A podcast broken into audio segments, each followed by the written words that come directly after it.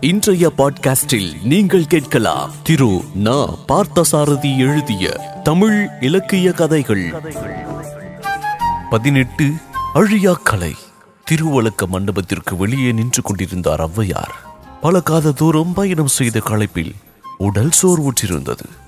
குலோத்துங்க சோழனை காண்பதற்காக வந்திருந்த அவர் வாயில் காவலனிடம் உள்ளே செல்ல ஏற்ற சமயம் அறிந்து தம் வரவை தெரிவித்துவிட்டு வருமாறு கூறி மண்டபத்திற்குள் அனுப்பியிருந்தார்.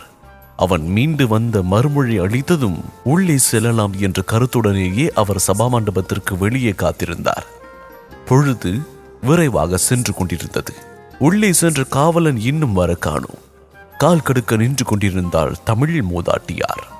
வெகு நேரத்திற்கு பிறகு காவலன் கையில் ஒரு புத்தம் புதிய நூற் சேலையோடு வெளியே வந்தான். தாயே தாங்கள் கூறியபடி பெண்பார் புலவர் ஒருவர் காண வந்திருக்கிறார். உள்ளே வர அனுமதி நோக்கி காத்திருக்கின்றார். திருவுள்ளம் எப்படியோ? என்று மன்னர் பிரானிடம் சென்று உரைத்தேன்.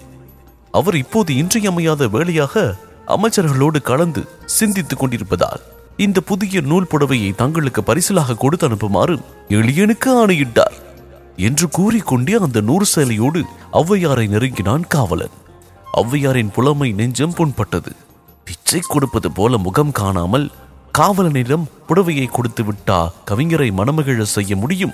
சோழன் மனத்திலா இந்த நினைவு நம்ப முடியாத சிறுமை. உன்னை பார்க்க வந்தேன். பாட வந்தேன். பார்க்கவும் பாடவும் விலை கேட்கவா வந்தேன். விலையாக கருது நீ பரிசில் கொடுத்தாலும் இந்த கிழிந்த போகம் நூறு சேலையா என் அழியாத பாட்டிற்கு ஈடு? அழியா கலைக்கு அழியும் விலை கொடுக்கும் பேதமை நிறைந்த பித்தன் தானே இந்த குலோத்துங்கன்? வரவழைத்து பாடல் கேட்க விருப்பமில்லை என்றாலும் உடுக்க துணி தேடி உழவும் யாரோ ஒரு பேதை பெண் பாடி வயிறு வளர்ப்பவள் என்ற நினைவில்தான் இவன் இவ்வாறு செய்திருக்கின்றான். ஔவையார் அமைதியாக நின்று கொண்டே இருந்தார். அவர் மனத்தில் இந்த எண்ணங்கள் ஓடிக்கொண்டிருந்தன. எதிரே கையில் நூற்சேலையோடு நின்றிருந்த காவலன் பொறுமை இழந்து என்ன பாட்டி இப்படியே நின்று கொண்டிருந்தால்?